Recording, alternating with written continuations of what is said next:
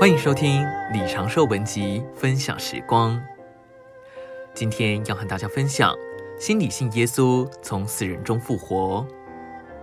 上次我们讲到，口里承认耶稣为主，除此之外，还要心里信。信什么呢？信他从死人中复活。所有的历史家都承认耶稣死了，然而他的复活乃是一个神迹。耶稣复活了。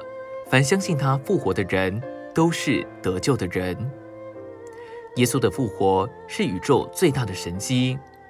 埋葬耶稣的坟墓乃是一个空墓。尽管当时的犹太人极力想要证明这件事是虚假的，但至终他们无法做到，因为他们找不着耶稣的尸体。在当时要找着这个证据并不难，因为按照圣经以及历史的记载，有人用细麻布。加上香料，将耶稣的身体裹起来，让尸体不致腐烂。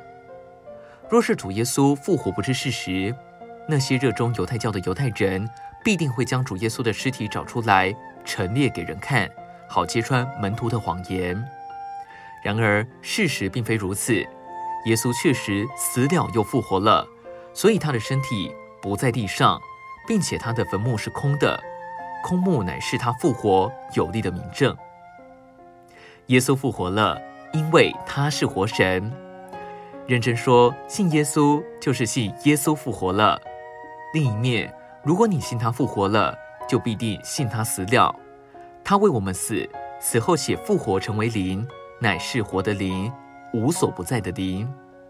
就如同无线电波无所不在一样。